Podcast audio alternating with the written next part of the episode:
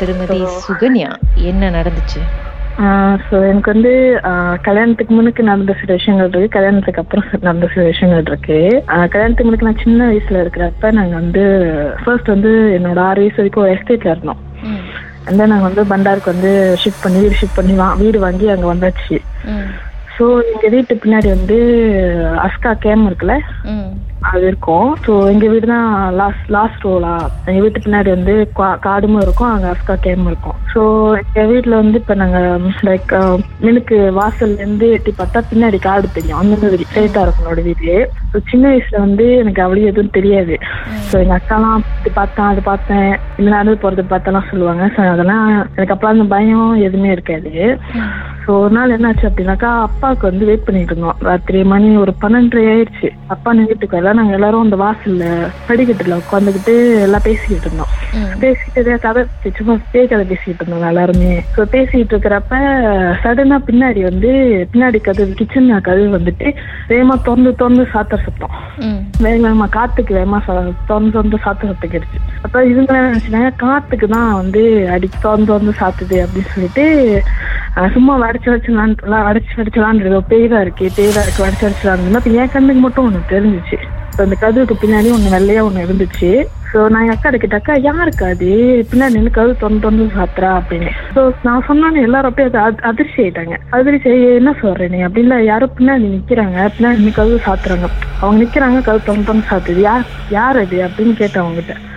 So என் அக்கா எல்லாம் பயந்துட்டு என்ன பண்ணிட்டாங்க கண்ணு பொத்திட்டு நேரா ரூமுக்கு கூட்டு போயிட்டாங்க. அப்ப வந்து உங்களுக்கு வயசு ஆறு இருக்கும்ல? ஆ ஆறு இருக்கும். ஸோ அதுக்கப்புறம் அதுக்கப்புறம் அதுக்கு முன்னுக்குலாம் எனக்கு எதுவும் தெரியல. அதுக்கப்புறம் தான் எனக்கு வந்து கொஞ்சம் கொஞ்சமா தெரிஞ்சு லைக் நடுஜாமத்துல வந்து நம்ம வாஷ்ரூம்லாம் போவோம்ல. ஸோ கிச்சன் வந்து ரொம்ப பெருசு. ஸோ வாஷ்ரூம் போறப்ப நான் வந்து போயிட்டேன். உள்ள போயிட்டு கவு சாத்திட்டேன். சாத்திட்டு வாஷ்ரூம் போயிட்டு இருக்கேன்.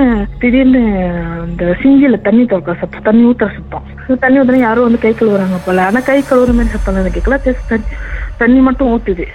வந்து நான் என்ன பண்ணேன்? சரி யாரோ கை கழுவி இருப்பாங்க கை கழுவிட்டு இருப்பாங்க போல சொல்லிட்டு கழுவு திறக்க பட்டுன்னு சத்தம் நின்றுச்சு. லைக் அந்த கேப்ல வந்து யாரும் வந்து கழுவு கழு கழுவி இருக்க முடியாது. ஸோ பட்டுன்னு அப்ப எனக்கு சரியா அறியாத வயசு பாருங்க. ஸோ நானும் கண்டுக்கல. கண்டு அது மாதிரி ஒரு டூ டைம்ஸ் த்ரீ டைம்ஸ் இந்த மாதிரி நடந்திருக்கும். நான் வாஷ்ரூம் போறப்பலாம் அந்த மாதிரி நடக்கும். தண்ணி சத்தம் கேட்கும் நான் கழுவு திறக்கிறப்ப தண்ணி சத்தம் வந்து நின்றும் அப்போ ஒரு நாள் என்ன பண்ணேன்? அதே மாதிரி வந்து ஒரு நாள் என்ன இருந்துச்சுன்னா வாஷ்ரூம் போயிருக்கேன் தண்ணி திறக்கிற சத்தம் கிடைச்சு அப்ப கழுவு திறக்கிறப்ப தண்ணி திறக்கிற சத்தம் நின்றுச்சு பாருங்க. சரி யாரு தான் வந்திருக்கேன் அந்த கேப்ப வந்து நான் எட்டி பார்த்தேன். பின்னாடி எட்டி பார்த்தேன். பின்னாடி ஒரு கதவு இருக்கும் அங்கேயும் எட்டி கிச்சன் பின்னாடி இன்னொரு ரூம் இருக்கும் அதையும் எட்டி பார்த்துட்டு ஹாலையும் எட்டி பார்த்துட்டு யாருமே இல்லை. அந்த கேப்ல யாரும் கதவு ஒரு கேப்ல யாரும் போயிருக்க மாட்டாங்க அந்த டைம்ல அப்ப நான் பண்ணேன் சரி சிங்கி எட்டி பார்ப்போம். சொல்லிட்டு சிங்கி எட்டி பார்த்தாக்கா ஒரு தண்ணி கூட இல்லை அந்த சி அந்த சிங்கில.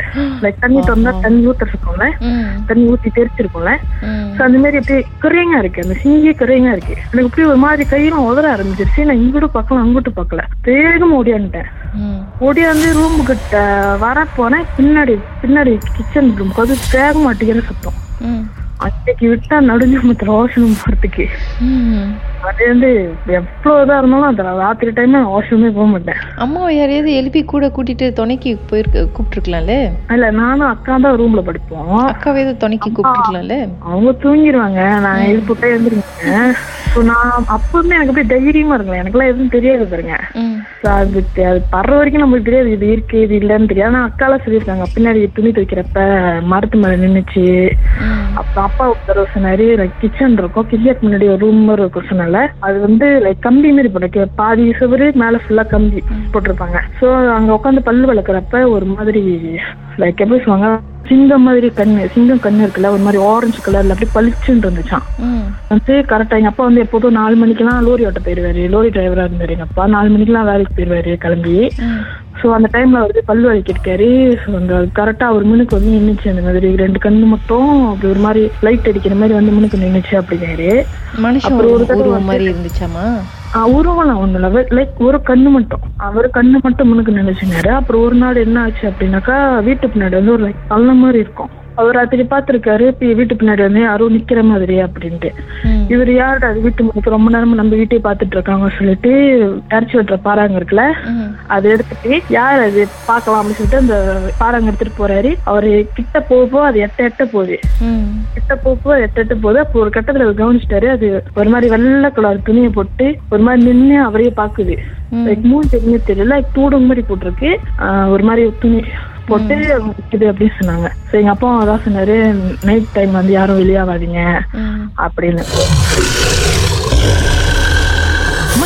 சம்பவத்தை நீங்களும் எங்களோடு பகிர்ந்துக்கணும்னு நினைச்சீங்கன்னா வாட்ஸ்அப் பண்ணுங்க. பூஜ்ஜியம் மூன்று ஆறு நான்கு ஒன்பது ஒன்று மூன்று மூன்று மூன்று மூன்று. உங்க பெயர் அதுக்கப்புறம் ஹேஷ்டாக் எம் டி அப்படின்னு டைப் பண்ண மறந்துடாதீங்க.